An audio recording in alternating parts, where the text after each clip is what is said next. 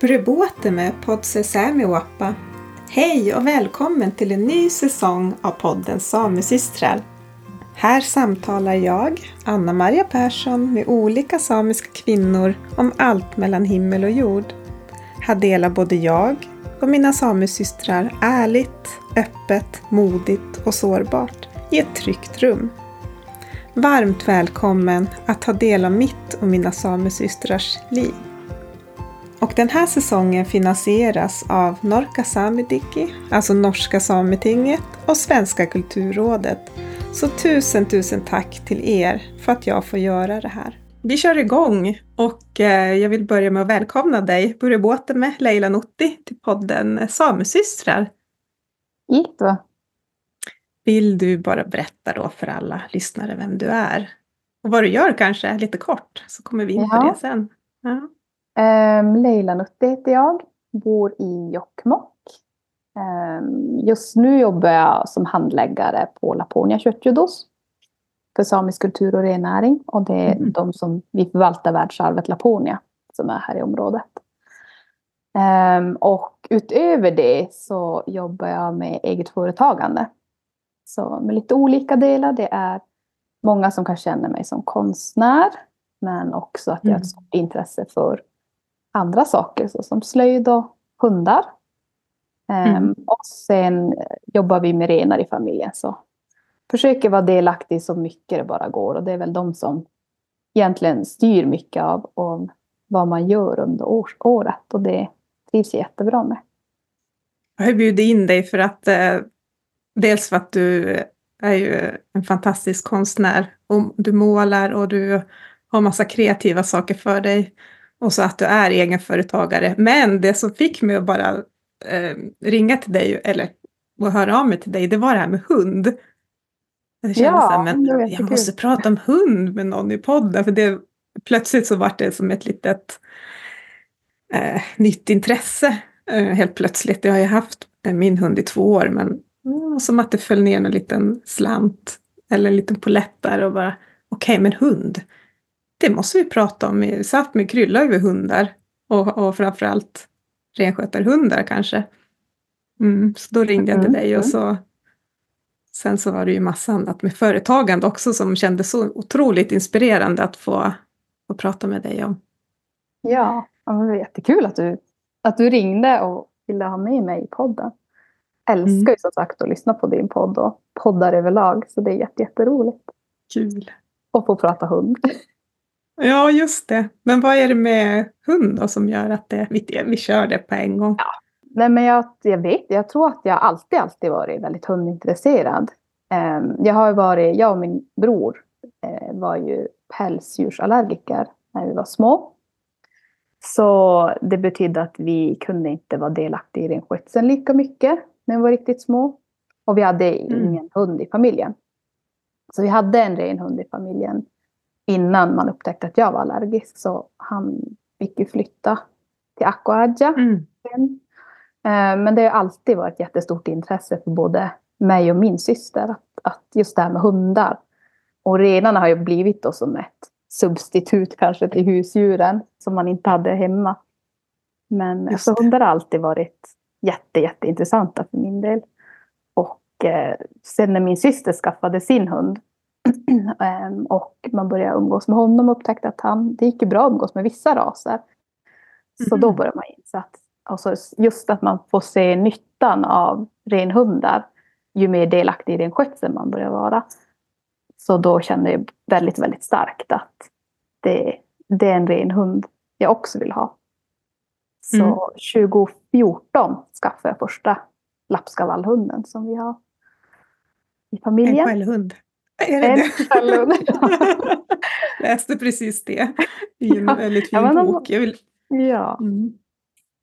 Men de var väldigt, de var nära till skall. Och det ska de ju ha ja. när de driver in. Så ja, kanske det. inte uppskattas av alla men. precis. Ja. För du har företag, ehm, där du, alltså i ditt företag så gör du massa grejer. Ja, jag eh, brukar säga när jag pratar om företag att det har varit så Alltså i min familj så är vi företagare. Pappa är mm. renskötselföretagare och mamma slöjdföretagare. Och det är så vi har vuxit upp. Och folk runt om en, resten av mor och farföräldrar har också varit företagare. Och runt om en. Så att för oss alla barn så var det ganska självklart att när vi fyllde 18 så hjälpte min pappa, eller hjälpte, men han gjorde det åt oss. Han registrerade FA-skattsedel. Så att vi kunde, och då var det med ren skötselföretagande. Mm. Var första. Um, och sen så har det bara växt på. Så konsten har också alltid följt mig. Jag har alltid gillat att måla. Så ganska tidigt så skaffade jag som en SNI-kod kallas det i företagandet. Som um, visar att man jobbar också med konst då. Och så mm. satte jag också till Doji, men själva den finns ju inte som SNI-kod. Så det blev något så här hantverkande av något slag. Mm. Eh, och sen senast har jag lagt till också då eh, turism. Och det är väl där jag jobbar med hundar, i den biten. Och mitt företagande har jag ju som egentligen byggt upp ganska varierat efter året och efter säsongerna. Så mm -hmm. det passar som in, jag som olika, jag jobbar med olika delar i mitt företagande beroende på vilken tid på året det är. Så egentligen den här tiden just nu som vi har innan marknaden så är det väldigt mycket med konstföretaget. Eh, mm. Att ska producera till en utställning och ha den under mm. marknaden. Och sen så, så fort marknaden är klar så är fullt fokus på turistföretaget. Vars jag har kurser, eller jag tar emot folk som har de här lapphundarna främst, men alla med vallhundar är välkomna. Mm. Och så får de som ett paket här i Jokkmokk som de bokar in sig hos med mig och i mitt företag. Eh, och vi äter lokal mat. Eh, vi besöker Aite museum. Jag berättar jättemycket om samisk kultur och rennäring till dem. Vi diskuterar väldigt aktuellt om vad som händer i samiska samhället idag och hur läget mm. ser ut inom rennäringen. Och jag bjuder ju in dem i mitt hem. Men ja. så det är liksom, det, det de bokar in sig hos mig, det är för att de vill lära sig att valla ren med sin hund eller att de vill det är lite olika. Eh, många vill kanske bara låta sin hund träffa en ren för första gången. Vissa vill se om de har mm. anlag för vallning hos sin hund. Speciellt om man jobbar med hund, alltså uppfödning, avel. Um, och andra bara tycker det är bara en jättehärlig resa och en rolig grej att göra tillsammans med kanske sin partner eller kompis. Så det är väldigt olika. Mm. Men, eh, men det jag tycker är jätteviktigt är att de får väldigt goda kunskaper så det blir, man ger ju väldigt, väldigt mycket av sig själv under den här helgen. Och jag vill ju att när de åker hem, att de ska vara goda ambassadörer för att prata om den samiska kulturen. Så, så det är väl egentligen den biten som jag brinner väldigt mycket för. Eh, och sen mm. tycker jag att det är ett jättehärligt sätt att kunna göra det med hundarna. För hundar är ju det är ett sånt fint sätt att arbeta och möta människor med. För alla har ju oftast en positiv relation till hundar eller fina minnen. Och det är någonting som knyter folk samman tror jag. Kanske separerar också. Kanske det verkar finnas så himla mycket. Det är som med hästmänniskor. Jag tänker att många har väldigt ja, starka åsikter om, om hundar och så. Men vad mm. fint att få en, alltså en sån upplevelse. Uh, ja. ja men jag hoppas och tror, eller det man får höra i alla fall det är att många blir väldigt positivt överraskade. För de bokar ju som in sig för att komma hit och valla renar och träffa ja. renar. Och sen åker de härifrån med en jättestor kunskap och fått en helt annan förståelse. Så det är väldigt många som inte kanske har räknat med det. Mm. Och det är ju det, är ju, det tycker jag är jättefint att kunna ge dem. Men så eh, viktigt också. Ja. Ja, ge helhet, alltså ett helt koncept. Mm. Ja. Och så tycker jag det är så viktigt att vi får att vi, vi samer själva ska få chansen att få berätta vår historia och hur vi upplever saker. Istället för att de ska läsa det i någon bok eller se det på nyheterna. Eh, för då kan det bli väldigt felvinklat. Så jag tycker det, ja, mm. det är krävande att ta emot folk på det viset. Men det är också det jag ser som, som är, ger mest frukt. Mm. Eller vad man ska säga. Ja, ja. just det. Men då, så då har du alltid varit egenföretagare? Från, från ja, 18? Ja, ja, egentligen. Så är det väl. Tänk att det är så...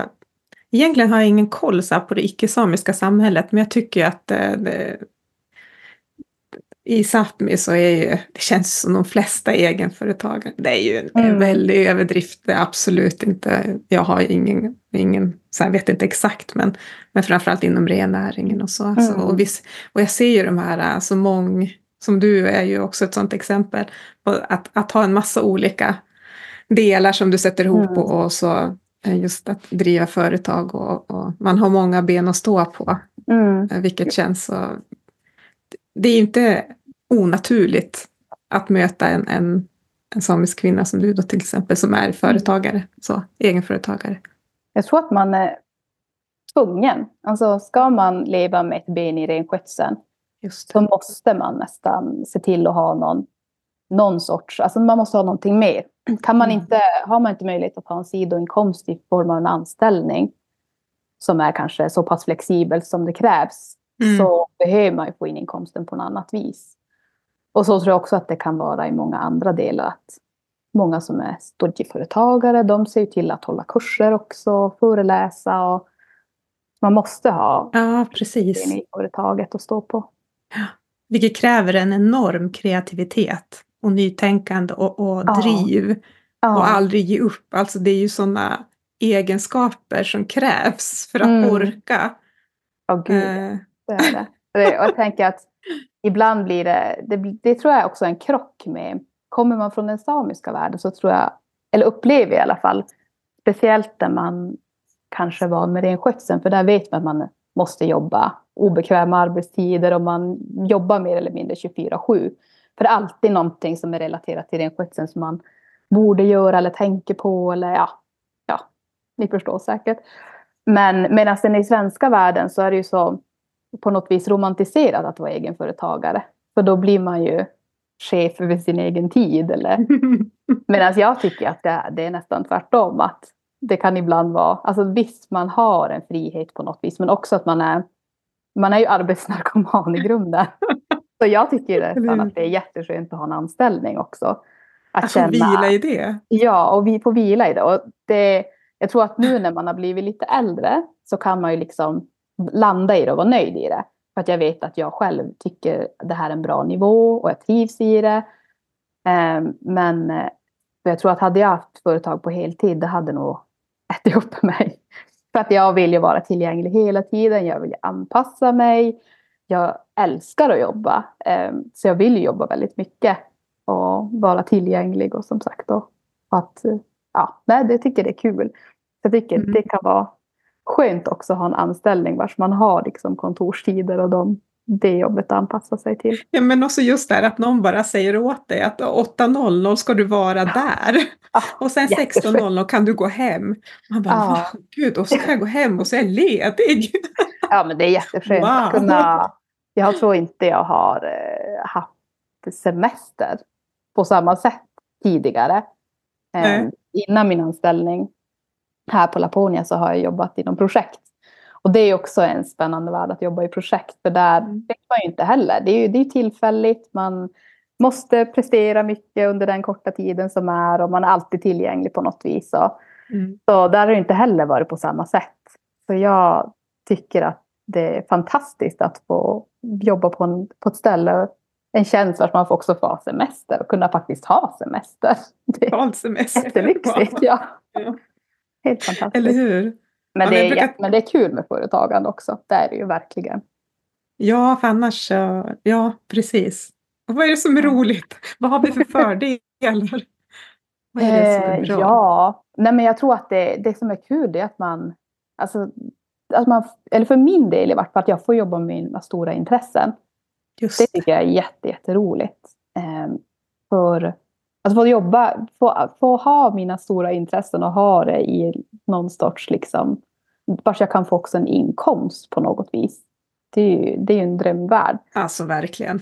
Ja, wow. det är väl jätte, det är väl det fina med, med just med eget företagande. Alltså mm. just med, det är ju inte alla som kanske brinner för att vara, sitta på kontor eller eh, vara läkare eller polis eller något annat vanligt yrke. Utan det är, så att många har ju väldigt många olika intressen och det är fint med företagande. Det bästa. Mm. Mm. mm.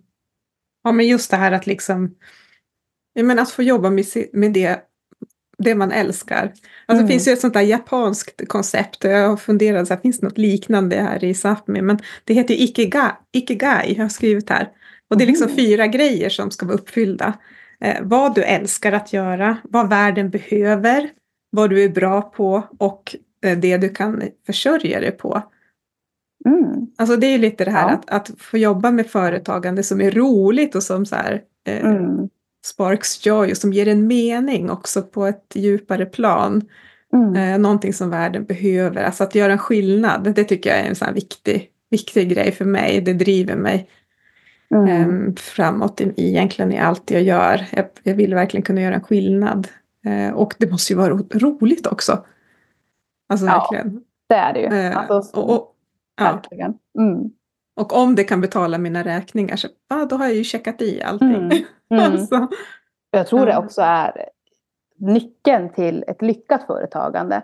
För tycker man inte att det är kul i grunden så tror jag det är jättesvårt att driva ett företag på det sättet. För ett, att driva företag, det kräver väldigt mycket av en. Det kräver ju mycket tid. Mm. För många säger ju att innan man har byggt upp ett företag så, eh, så är det ju x antal år med hundslit och så vidare och så vidare. Men inom samiskt företagande så är det ju, man ser det mycket mer långsiktigt. Tänker jag. Att man, det är ju ett, ett val av livsstil man gör. Mm. Eh, och då, då behöver man inte man behöver inte bygga upp det på, i samma tempo på bara några år. Men det, under lång sikt så kommer det ändå ta mycket energi. Och då krävs det att det är någonting som man tycker är roligt. Eh, och det tror jag är det absolut viktigaste. Jag tror att i, i samiskt företagande, eller om man tänker det här långsiktiga företagandet, så är det väldigt svårt, tänker jag, rent spontant, för min del i vart fall, att motivera mig själv att ha ett företagande endast av för att jag ska tjäna mycket pengar på det, att det ska vara mm. vinstdrivande. Utan det, det krävs att det ska vara kul också. Ja men det går just det där vinst, att det ska vara vinst och vinst och mm. profit i allt, det ser vi ju i majoritetssamhället. Vad det är som driver liksom företag idag och är allt möjligt så som vi kämpar med i det samiska. Mm. Eh, men att det är inte ett samisk, det är ingen samisk värdegrund. Det har aldrig varit att, att pengar ska, att det är det som är det som räknas på något sätt. Alltså det, det, det är klart att det har förändrats i, tills idag, så är det ju. Och vi behöver pengar på ett annat sätt, men mm. just att det finns andra värden. Mm. Ja. ja. Att livsstilen, välja livsstilen, att den är, ja. den är värd så mycket. Och då mm. tänker jag framförallt inom renskötsel. Mm. Jag tror där är det ju, som sagt, man skaffar ju inte företag inom renskötseln för att man för att förtjäna egna pengar om man säger så eller något sånt. Utan det är för att man väljer att leva den sortens livsstil. Mm. Helt klart. Det är ju beroende av det. Man är beroende av företagen och man är beroende av att ha valt den livsstilen för att klara av att ha det som företag också. Mm. Mm. Ja, precis. Men du sa till mig tidigare också att det, här, att det kan finnas någon sån föreställning om att företagande, oh, ja, det kan jag ju tycka själv också, företagande, det låter så administrativt och, mm. och tungt och svårt och jobbigt. Att det är mycket, kanske mycket negativa termer kopplat till det, bokföring och allt sånt där mm. möjligt. Um, och att det inte är så roligt kanske på något sätt. Men ja. att, det, att det ska vara, det, behöver, alltså det får vara roligt. Mm. Ja, men jag tror att eh, den bästa västerländska bilden av företagande det är ju den här typiska mallen att man kanske man skaffar inte företag som ung direkt utan man det är liksom ett steg man aktivt måste välja för att ta. Och då ska man ha haft en tanke länge innan att det ska vara ett sånt här sorts företag du ska bygga och du ska ha kanske till och med anställda inom, alltså det är en helt annan bild av företagande än vad vi har. Vi kanske mm. tänker att när vi skaffar företag så registrerar vi en som, som sagt en sån här FA-skattsedel. Och sen är vi så nöjda om vi kan få liksom en, en biinkomst. Det är mer en binäring, den sortens företagande. Eh, mm. Eller att vi vill leva den här sortens livsstil och vi ser också att vi kan göra det inom en företagsform. Mm. Så att, men ofta så kan man ju kanske tycka och tänka när man hör om företagande. För oftast den dominerande bilden när man pratar företagande är ju den västerländska företagarsynen. Och den låter ju jätte torr och trist. Och den är ganska skrämmande. Mm. Så, och sen också att man, visst man måste ju veta bokföring och klara av sin ekonomi. Men det finns ju också, man kan ju anlita bort det till folk som, som kan sånt och är duktiga på sånt. För det Mm. brukar jag också tänka att eh, eh, och- och till exempel i mitt slöjdföretagande så känner jag mig ganska trygg i att jag tycker inte alls slöjd är kul. Utan, men det finns andra slöjdföretagare som tycker den, den slöjden som inte jag tycker är kul är rolig att göra och skapa. Och då lägger jag hellre min tid på det jag tycker är kul. Och sen beställer jag av den företagaren som, som tycker någonting annat är roligt. Ehm, och så Ja. kan man ju nyttja varandra istället också. Så jag tror att man blir ju väldigt Precis. beroende av det i det Ja. samhället vi lever. Att kunna ta hjälp av varandra och stötta varandra. Ja men det tycker jag också, att just det här stöttandet. Att vi har ju alltså alla människor som sitter där på, på sin kammare, höll jag på att säga, alltså som företagare och kreativ eh, egenföretagare. Och det är ju inte bara inom det samiska, men Mm. vi pratar ju om det nu då. Mm. Alltså att vi kan ta hjälp av varandra. Alltså vi, Mm. Det är klart att det finns ju de som är kanske konkurrenter också. Samtidigt som jag tänker att ehm, vi behöver inte vara konkurrenter. Eller ja, på något sätt, utan att vi hellre vi kan ta hjälp av varandra. Um, Mm. det är klart, är det två stycken som gör exakt samma sak så det är kanske svårt att bo på samma ort. Då kan det vara svårt att, att, att det inte blir konkurrens då förstås. Men, men är rent så generellt att för det är väl någonting som jag själv nu då, sen, eftersom jag nu är 100% egenföretagare plötsligt där sedan några veckor. Som- grattis! Ja. Det är ju skitläskigt och spännande och jag är helt lite så här lite, eh, "Åh, vad ska jag göra då? Okej. Men just att, att ta hjälp av andra, andra företagare som också håller på med saker som är kreativa och liksom att eh, stötta varandra. Det är ju väldigt värdefullt eh, som Mm. egenföretagare. Just att få det här utbytet, det som man, inte får på ett kontor när vi har kollegor kanske vägg i vägg och kan prata om saker. Jag har det här problemet, Mm. knacka på dörren men här har jag, okej jag har några företagare, jag kan ringa till dem, vad tänker de om dem? Om de här sakerna och bolla idéer att, att Mm. finna styrkorna hos varandra även om vi kanske är en typ av konkurrent. Men, ah, Men det är, väl jätte, det är väl jättebra om man känner sig trygg nog att kunna göra det. För det är ju jättedumt att uppfinna hjulet på nytt. Om det finns, Ja, om man ska bygga en hemsida om man vill det. Ja, men Mm. då finns det säkert någon som har gjort det före en med all Ja. garanti. Som, som har gjort alla misstag innan och så man kan liksom fråga och be om hjälp. Mm. Så det, det finns jätte, jättemycket. Men jag tror att vi är bara lite... Ibland eh, känns det som att man inte är så van att prata om sådana saker. Om man inte söker sig till ett sådant forum vars Mm. man ska prata sådana saker. Det Mm. kanske inte är det man alltid pratar om kring kaffebordet eller sådär. Men vi borde ju kunna göra det, tycker jag. Man måste Mm. bara våga börja prata om det.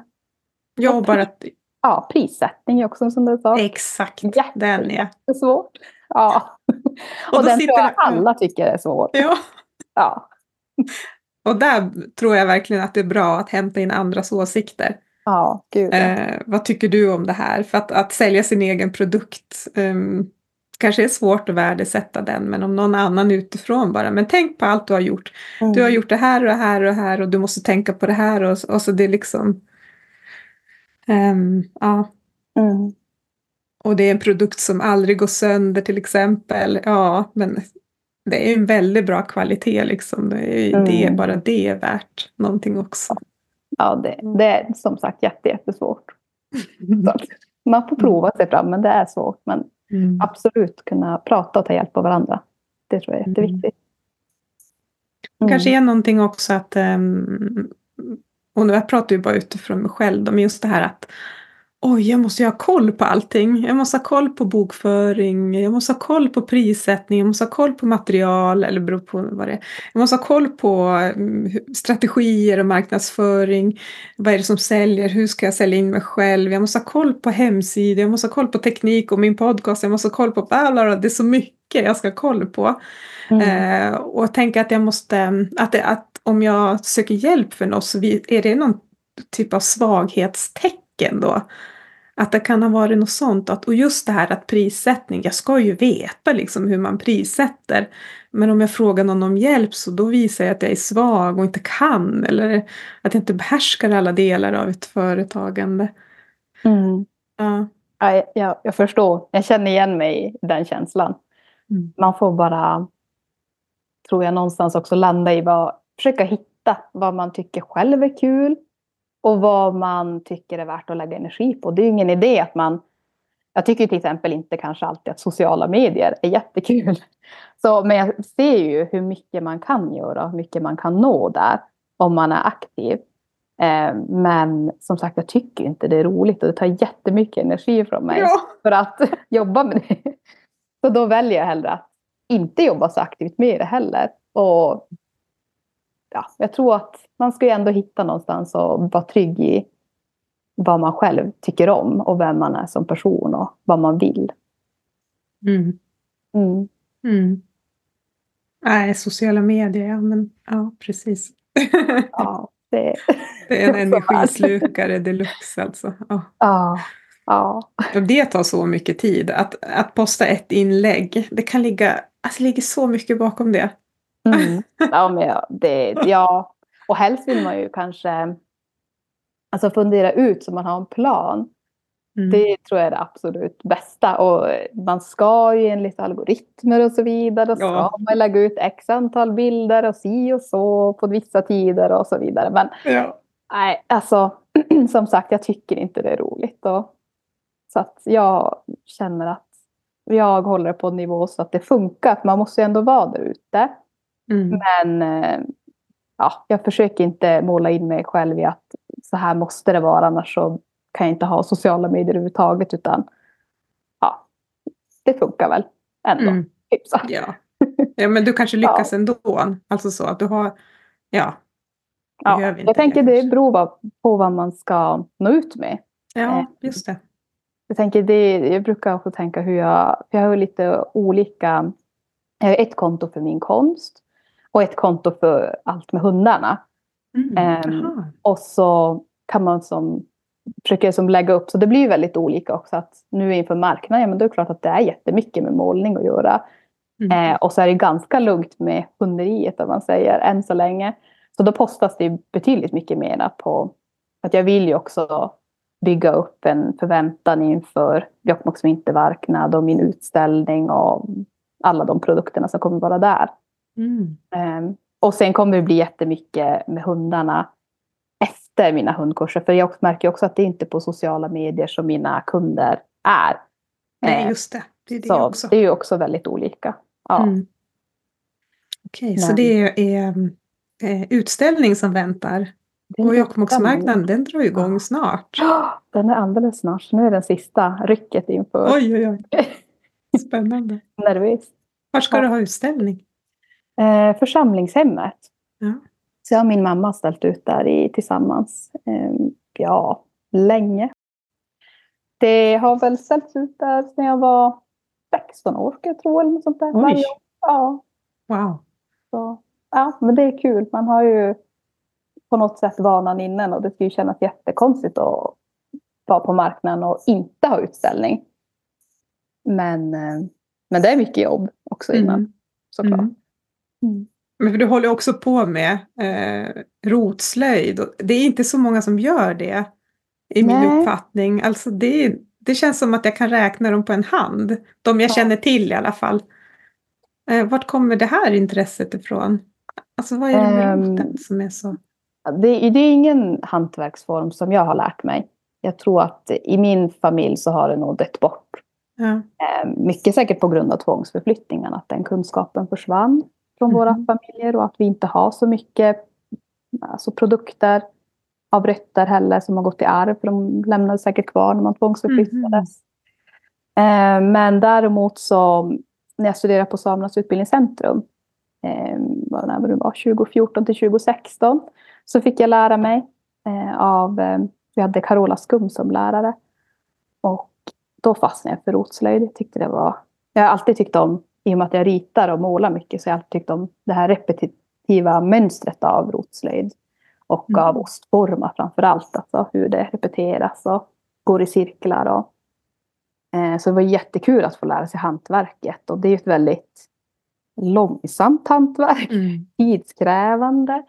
Men jag tycker också det är jätteskönt. För innan så, när jag bara målade mera, så har det alltid varit att man, man målar för att vara produktiv då. Mm. Eh, jag har en beställning eller att jag målar till en utställning. Och då gäller det också att man, ska, man har som sin plan och det ska bli klart och så vidare. och Så vidare.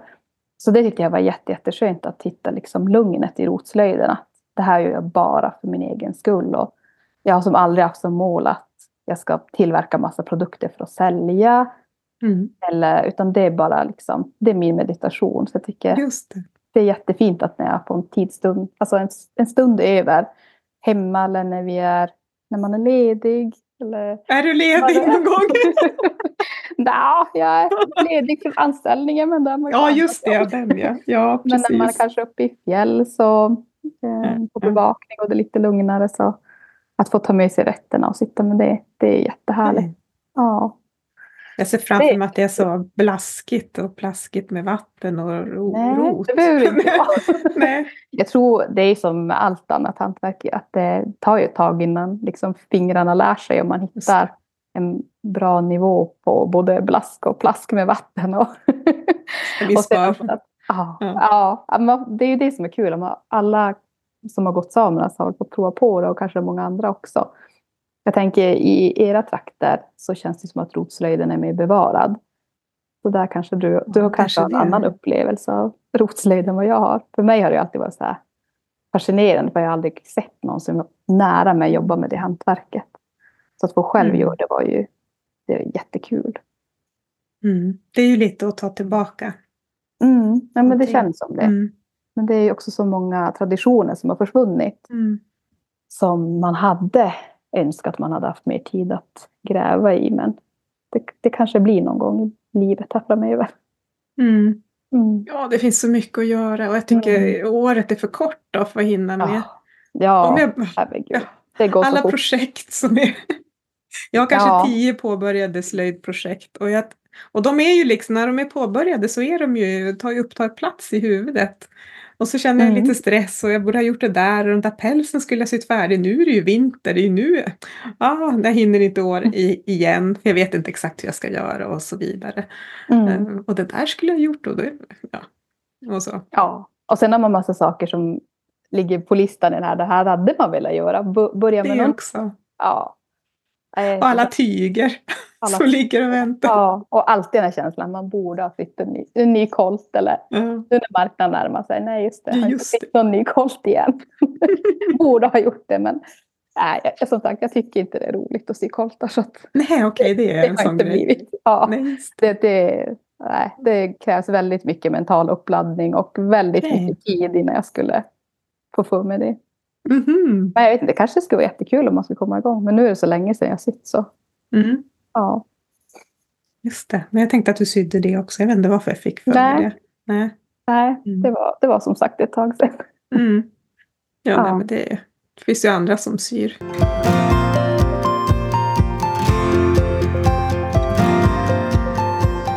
Och så har du, har du, du och Anna Kaufman har skrivit den här boken som är så otroligt fin. Jag vill göra reklam för den. Ja. Och det är ju jättesuddigt här med den här, eh, jag har ju sån där bakgrunds... Där! där ser vi! Yeah. En duktig hund gör tioåringsskötares jobb. Alltså det har du ju också gjort. Du har skrivit ja. en, en, bok och det är ingen liten bok det här heller.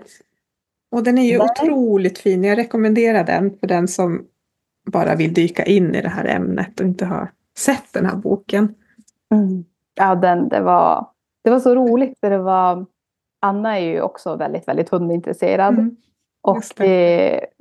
ja, jag vet inte egentligen hur vi började prata om hundar för flera år sedan. Men på något vänster så började vi väl hitta något slags gemensamt intresse där. Och sen eh, så när jag startade mitt, mitt eh, turistföretag som, jag, som heter Vaisas vars jag låter dem komma och valla hos mig så samarbetade jag första året med Anna mm. och hennes. Och jag, vi besöker än idag fortfarande Anna i hennes labb och ute på Silbasida, hennes företag.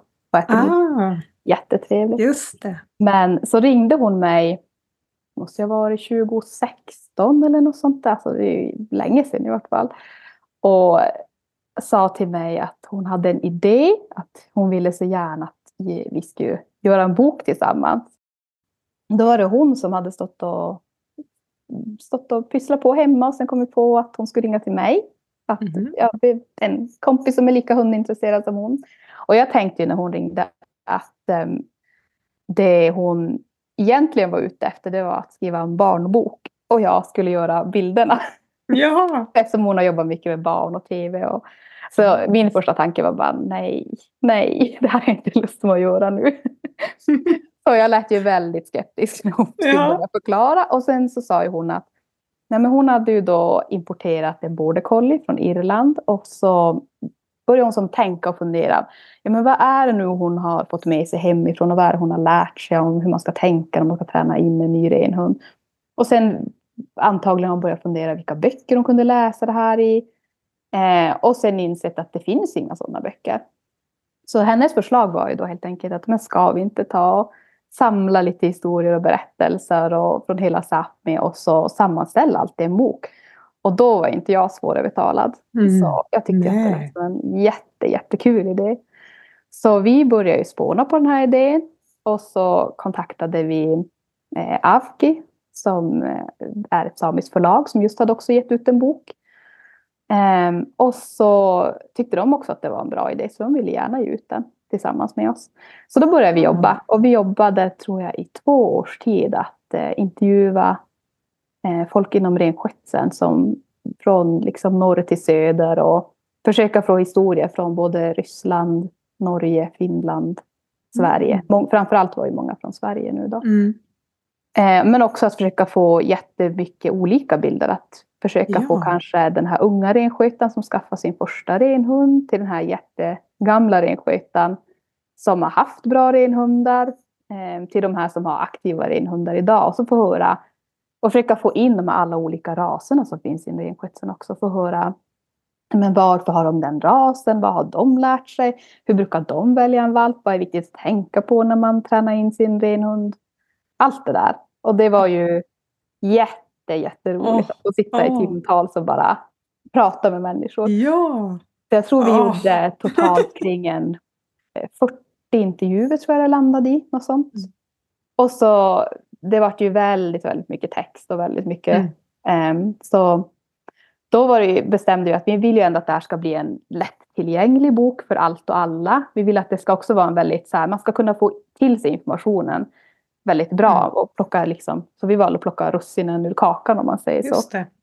Så vi har valt att publicera de här, sammanställa och publicera intervjuerna eh, i citatform. Så att man har som Ja. ut, eller vi har plockat ut delar och så dela upp i kapitel efter vad man, som man Mm. kan söka. Vill jag välja en valp eller vill jag träna in min renhund eller vill jag, eh, vill jag läsa på om olika raser och så vidare.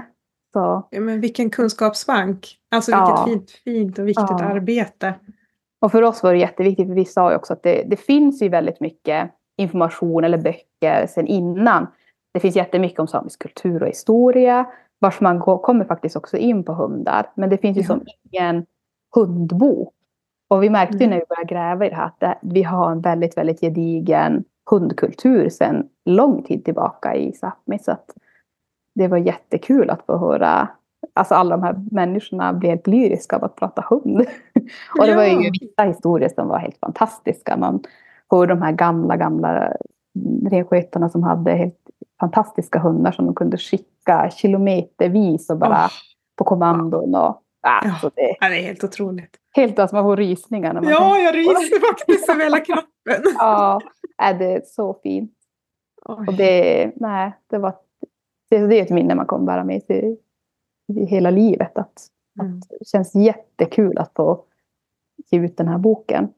Och vi är väldigt noga med att säga också Anna, att det är liksom, det är ju inte, för vår del var det jätteviktigt att samer själva ger ut de här böckerna. Eh, för många av de här äldre böckerna, de är ju dokumentationer från ett, eh, liksom ett svenskt perspektiv. Att många som har kommit och observerat och Mm. lyssnat på berättelser och tolkat dem och skrivit ner dem. Eh, så för vår del var det viktigt att det är samer själva. Sen var det inte nödvändigtvis att det var vi som var tvungna att skriva den tyckte vi. Utan, men vi kände bara att vi hade så himla gärna, vi ville bara ge ut den för vi själva hade så lust att, att ha den boken själva.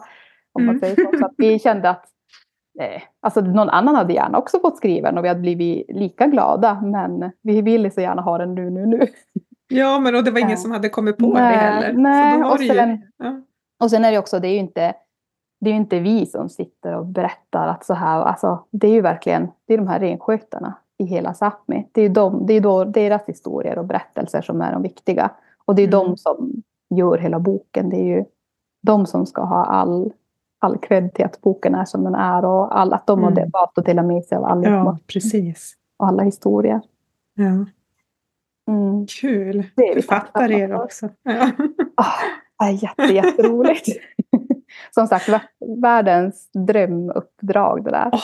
Jag kan bara tänka mig själv om någon ringer med världens ah. idé om det största intresse man har. Ja. ja. Och så få göra det med någon. Ah, ja, men också få göra det med någon som, som... Och vi funkade jättebra jag och Anna att skriva ihop. Just att vi bägge tyckte det här var så roligt. Och för oss var det inte heller att ingen av oss hade ju drömt om att ge ut en bok. Så ingen av oss hade någon prestige i att ge ut boken. Mm. Så vi var ju väldigt sådär äh, samspelta i att ja, men hur vi både vem som skulle göra vad och hur vi delade upp texterna. Och någon tyckte bilder var roliga, andra tyckte text var rolig och så vidare. Och sen kunde vi ändå byta sinsemellan. Så det kändes mm. ju också jätteskönt att kunna, alltså att, att, kunna jobba tillsammans med någon så lätt. Så ja, väldigt värdefullt. Ja, ja. väldigt värdefullt.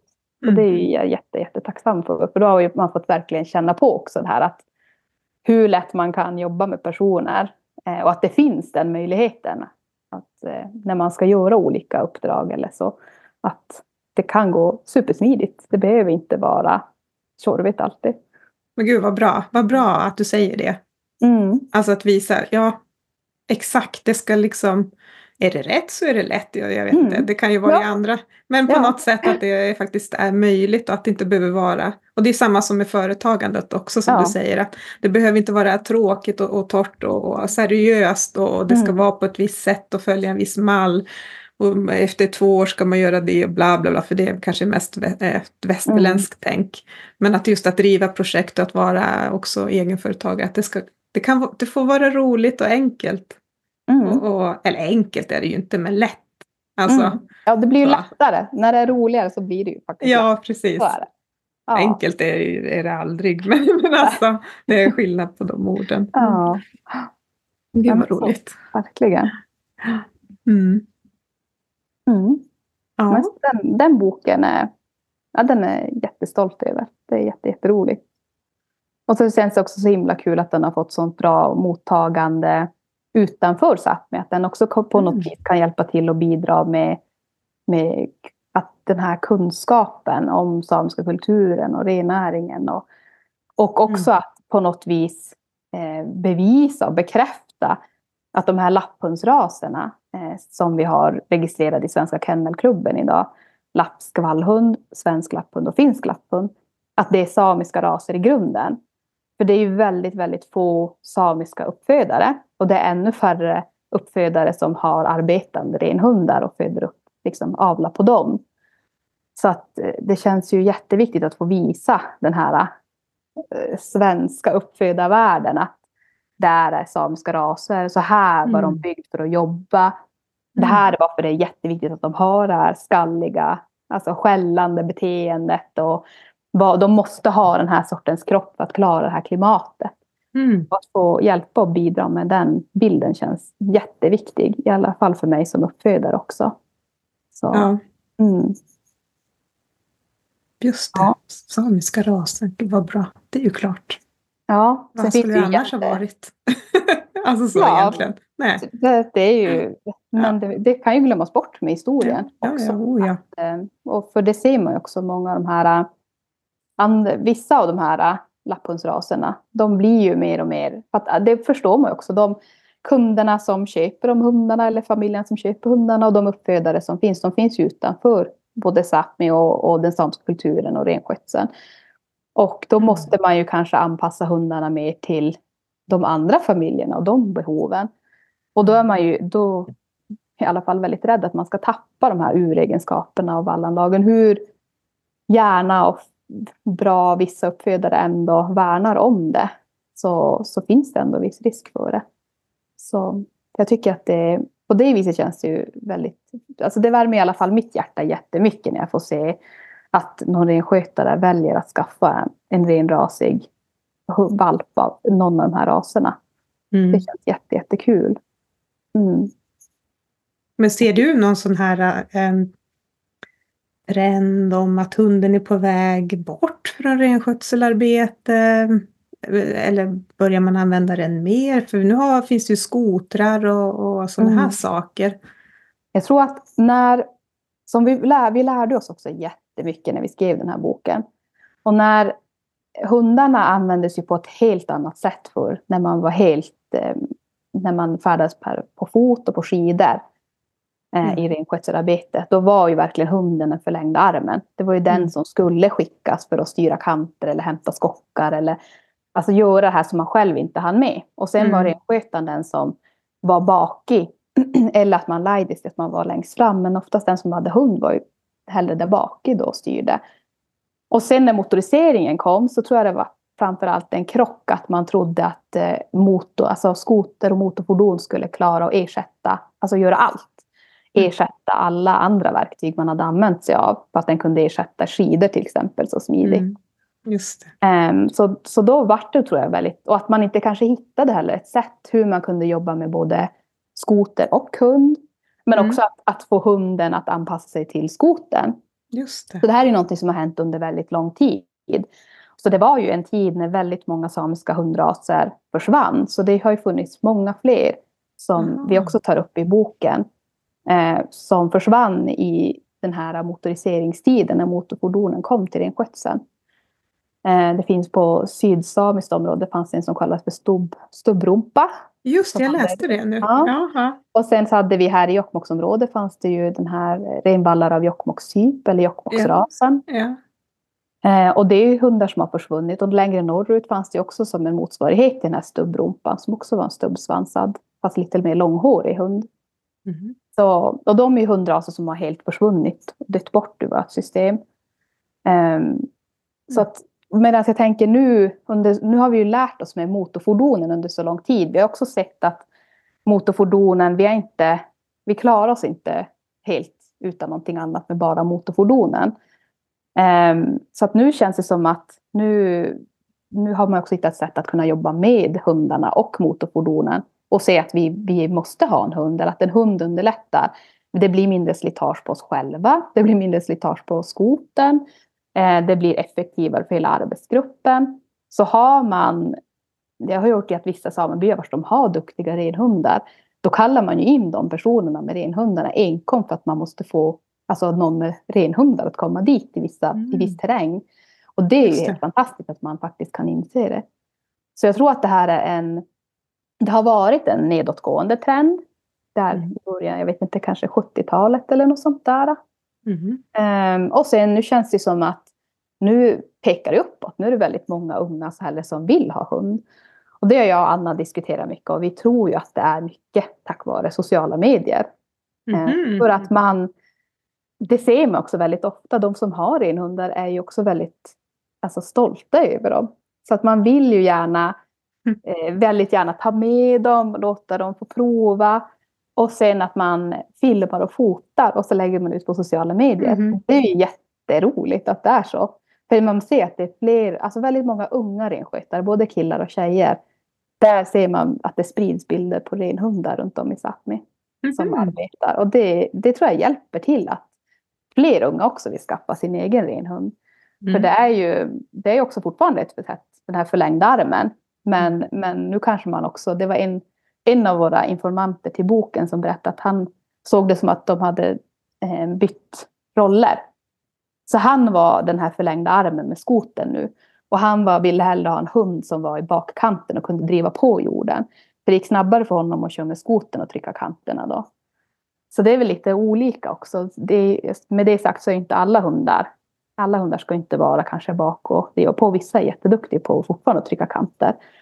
Men, just det. men eh, jag tyckte det var fint när han sa det. Att, att, han, att han såg det som så i vart fall. Att han, för honom var hunden jätteviktig fortfarande. Men han hade kommit så långt i tanken att han tyckte att han såg det som att de hade bytt roller istället. Mm. Så kan man också säga det som Mm. sagt. Men ja, men det känns, jag tycker det känns hoppfullt. Och sen också att det känns hoppfullt att det är fler som vill skaffa, eh, testa att skaffa i vart fall lite renrasiga eh, hundar. Vilket jag tycker också är jätteviktigt för vi behöver fler eh, som har de här rasrena, framförallt kanske lapphundarna men även andra vallhundsraser inom renskötseln. Och jag hade gärna velat se fler som sen också eh, väljer att ta valpar på dem. För om inte vi väljer att ta valpar på våra hundar för att vi inte kanske tycker att det är läge eller vi tycker vi kan köpa en hund någon annanstans eller så. Så förs ju inte de här goda vallanlagen vidare. Och då kanske vi står där om 20-30 år i värsta fall och så finns det inte ens att få tag på någon eh, bra renhund. Inte ens bland de svenska uppfödarna som värnar om det.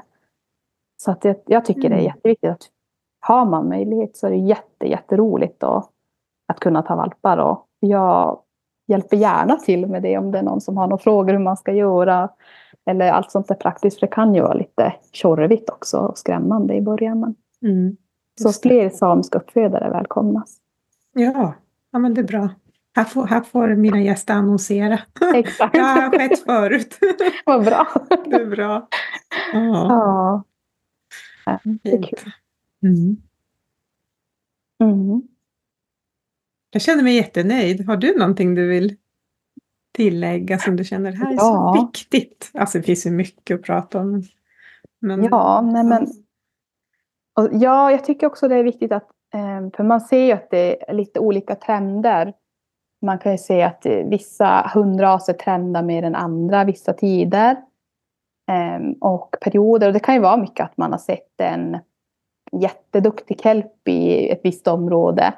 Och så tänker man att det är en kelpie man ska ha. Eller, så, eller någonting liknande. Men jag tror att det är viktigt att tänka att man ska passa in hunden i sitt övriga liv också och välja rasen där. För de skiljer sig ändå. Till exempel de här lapphundsraserna, fast det är en och samma ras i grunden kanske, så har de ändå lite olika, alltså att de skiljer sig lite olika. Så jag tror det är viktigt att tänka hur, hur ser ens familjeliv i övrigt ut? Har man barn eller inte? Är man jättemycket ute skogen? Har man behov av en hund som ska vara både på vintern och på sommaren? Eller är du mest att samla på sommaren och på hösten? Att försöka tänka Mm. igenom både, både hur man själv, alltså att analysera. När behöver jag en hund? Och hur ser mitt liv ut i övrigt? Har jag barn som är intresserade av att träna agility med hunden till exempel? Eller tycker jag själv det är jätteintressant att göra någonting annat med hunden än att bara alltså, ha den som ren hund och valla sådär. Eller, ja, så att man, och därifrån kan man också välja. Och sen finns det också nästa grej och det är att försöka tänka hur, hur en sameby ser ut. Eh, så det är liksom, hur ser terrängen Ja. ut? Hur många mil flyttar man när man flyttar? Eh, Behöver jag en hund som, är, eh, som klarar av svåra passager och som jag kan styra, liksom kontrollera med minsta rörelse och vink? Eller behöver jag en som ska arbeta självständigt för vi har som så alltså breda vidder? Just. Så det tror jag också är Mm. jätteviktigt att tänka. Och oftast är ju vissa raser mer etablerade i vissa samebyar av en anledning. Eh, för att de funkar säkert där kan jag tänka mig. Att det finns, det finns en, en anledning till att de är där de är. Mm. Och att de är, syns mest där. Så. Men det finns jättemånga häftiga hundraser också. Så man kan ju, man kan ju fråga dem. Det finns ju många som har de här coola huntawaysen. Och sen finns det många det. som också har eh, alltså norsk svart älghund. Både som renhundar och som jakthundar. Och man kan ha border collies och man kan ha border collie korsningar. Men man kan också ha de här rasrena lapphundarna. Svensk lapphund, finsk lapphund, lappskvallhund. Så det finns ju jättemycket olika raser man kan välja mellan. Och det oftast finns ju någon i Sápmi som har, som har de här hundarna. Mm. Och då tycker jag man kan passa på att fråga. Varför har du valt den här hunden? Hur tycker du den funkar? Är det någonting du tycker funkar mindre bra? Vad skulle du rekommendera? Och så vidare. Mm. Att verkligen försöka fundera igenom det när man väljer vilken ras man ska ha. Mm. Mm. Det är nog viktigt. Det roligare. Även om man ska ha Även alltså om man ska ha en arbetande renvallarhund eller hund överhuvudtaget så är det nog bra att mm. tänka på de sakerna och göra sin research som du säger. Mm. Ja, jag gjorde man inte riktigt det. det. så att, eh, och det är sånt där, jag får äta upp det dagligen. Jag eh, hade inte riktigt koll på den här lapphundssidan utan tänkte bara border collie och så bara nej, det här var ju en lapphund som skäller. Mm. Okej, okay. Anna-Maria Persson. Men det är ja. inte så lätt. De säger väl också den här första hunden man skaffar, ja, det är ju liksom provhunden.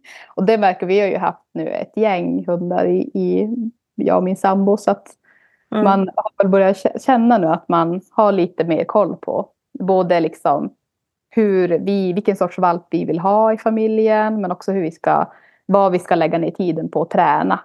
Och hur vi vill att den ska liksom funka i vardagen men också vad har vi för krav och behov när vi är ute mm. och jobbar. Så det tror jag är jätteviktigt. Men det är ju ingenting man lär sig över en dag. Men, men det finns som sagt, tycker man att det är roligt så finns det ju. Man kan ju läsa in sig på, man kan fråga. Och mm. det, så det, mm. det känns hoppfullt i alla fall. Mm. Mm. Jag upptäckte det också när jag har, jag är, haft, jag är uppfödare så jag har haft några kullar också med lappskvallhund. Och sen har jag haft eh, många renskötare som har kommit och köpt hos mig. Mm. Och så brukar de komma och besöka och så kanske de vill välja en valp. Och så har de lite olika vad de ska välja efter. Och det tyckte jag var jätteintressant. Så när vi skrev boken så valde vi ha det som en fråga. Att både vad brukar du kolla på när du väljer valp och vad har du lärt dig att från dina, mm. dina liksom släktingar eller familj. Att vad ska man lära sig att kolla efter. Så det finns jättemycket olika skillnader där. Och det finns väldigt, vissa var väldigt specifika. Vi hade en informant som berättade att eh, när han valde sin första valp, han var en ganska mycket äldre man. Han hade fått höra från sin mamma att han skulle ta den valpen som var svart i gommen. Ja, just det. Det blir en bra rep. ja. Och det är ju jättespännande. Men någonstans så har väl de i familjen också haft bra renhundar och de har varit svart i gommen. Um, och sen ja. många andra var ju någon sa att hon ville ha den glupskaste valpen. Mm. Så det var det hon kollade på. Vissa vill ju kanske kolla på den tuffaste. Eh, som, som är mest utforskande. Och någon hade ett speciellt sätt att hålla den. Om man höll den i liksom handflatorna och den låg still så var det en rätt valp att ta. Så det finns ju jättemycket sätt mm, Ja, verkligen. Ja, mm, mm. Det kan ju vara jätteroligt att höra sig för också. Mm. Att man inte bara väljer. Men också där tror jag att det är viktigt att tänka. För vi valde, när vi hade vår senaste kull så behöll vi en valp i den kullen. Och det var när vår son var, han var inte ens ett år. Um, och då, eftersom vi ville bara behålla en valp från tiken så, och det behövde nödvändigtvis inte just där och då vara, det skulle inte behöva bli en jättebra ren hund för tiken. Hon var ganska liksom, arbetsduglig några år till. Mm. Eh, så vi valde den lugnaste valpen i hela kullen. Och det har vi inte behövt ångra en sekund för hon har varit så snäll med vår son hela, hela tiden och har ju världens tålamod med honom. Så att det känner man ju också att vanligtvis så skulle jag kanske ha valt en annan valp i kullen. Men att försöka ta hänsyn till det. Ja, men vilket liv lever jag just nu?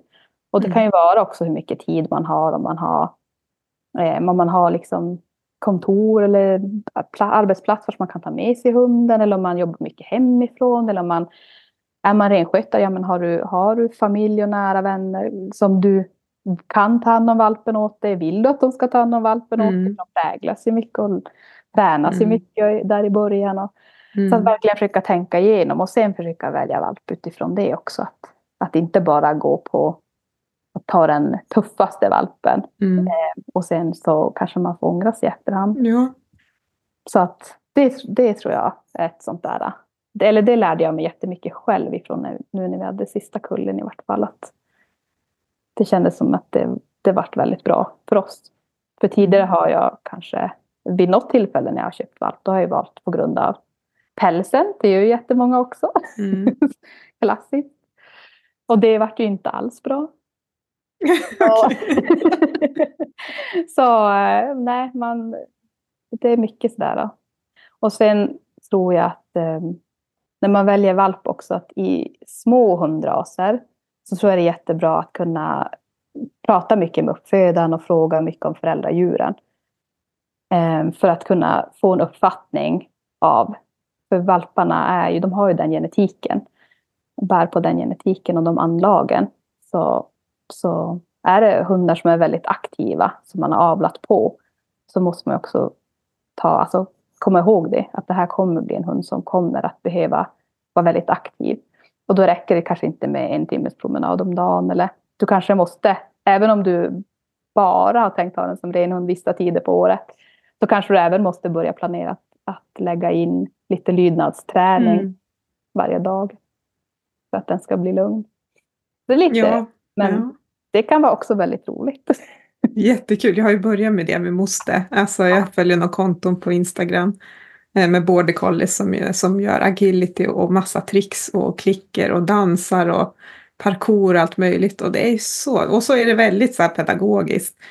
Uh, how to teach this. Mm. Och så step one, step two och så får man se att det är en video, en kort video. Och så testar jag moster och det är så roligt och hon tycker det är så roligt.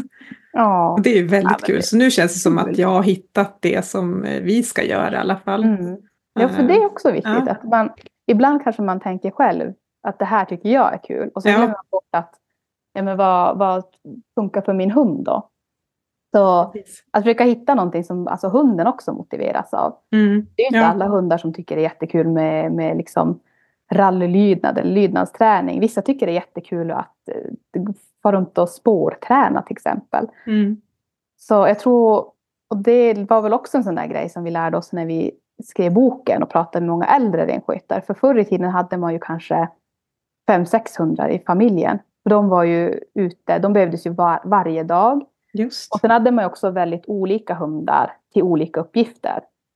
vissa hundar tog, tog man med sig vissa dagar för då skulle den här, då skulle man kanske flytta och andra dagar skulle man samla och då behövde man andra sorters hundar. Och, mm. Man hade sina kanthundar och man hade de här hundarna som gick längst bak. Sen hade man hundar man kunde skicka. Och, oh, okay. alltså, så jag tänker idag, för det var det en yngre renskötare som vi intervjuade till boken, hon sa det att hon hade också pratat med sin Aja och lärt sig det att, att eh, hon, han hade väl sagt, eller om hon hade frågat, men de hade börjat prata om det att i dagens renskötsel så har man ju, skaffar man sig en valp och sen bestämmer man att det här är det jag behöver hunden till. Mm. Och så blir man jättearg att hunden inte vill skälla och gå längst bak. Utan den sticker hela Just tiden det. iväg någon annanstans på kanterna ah, eller så. Ja. så att, eh, det är också att försöka ta hänsyn till lite. Eh, släppa hunden och försöka se vad är det för slags hund och sen ta hänsyn till det och jobba utifrån det. Så tror jag det blir bäst för alla. Och en hund kan inte göra allt. Då. Nej. Nej. Det går inte att förvänta sig att den hunden ska klara alla uppgifter som eh, man har tänkt här. Då. Mm. Nej, Just det. det är ju jätteviktigt. Ja. Uh, ja. Men det, jag har några kompisar som också är jättehundintresserade så vi brukar prata jättemycket hund. Och det, man, som sagt, det, man lär sig jättemycket av varandra och kan liksom tänka högt tillsammans. Mm. Det är jättekul. Mm. Kul. Där tror jag vi avslutar. Vi får avsluta ja. det här. Vi får prata, prata jättelänge. Ja, man kan prata länge om hundar. Ja. ja. ja, men... Eh, men jag tror vi har fått med allting. Hoppas det i alla fall. Så annars får väl folk fråga. Ja, precis. Ja. Det får de göra. Mm. Mm. Men eh, tusen hjärtligt tack för att du ville vara med i Samesystrar. Men tack själv för att jag fick vara med. Jätte, mm. jätteroligt. Om du gillade det här avsnittet, ge mig fem stjärnor eller ett hjärta beroende på vart du lyssnar på poddar. Det skulle göra mig jätte, jätteglad. Så tusen tack på förhand.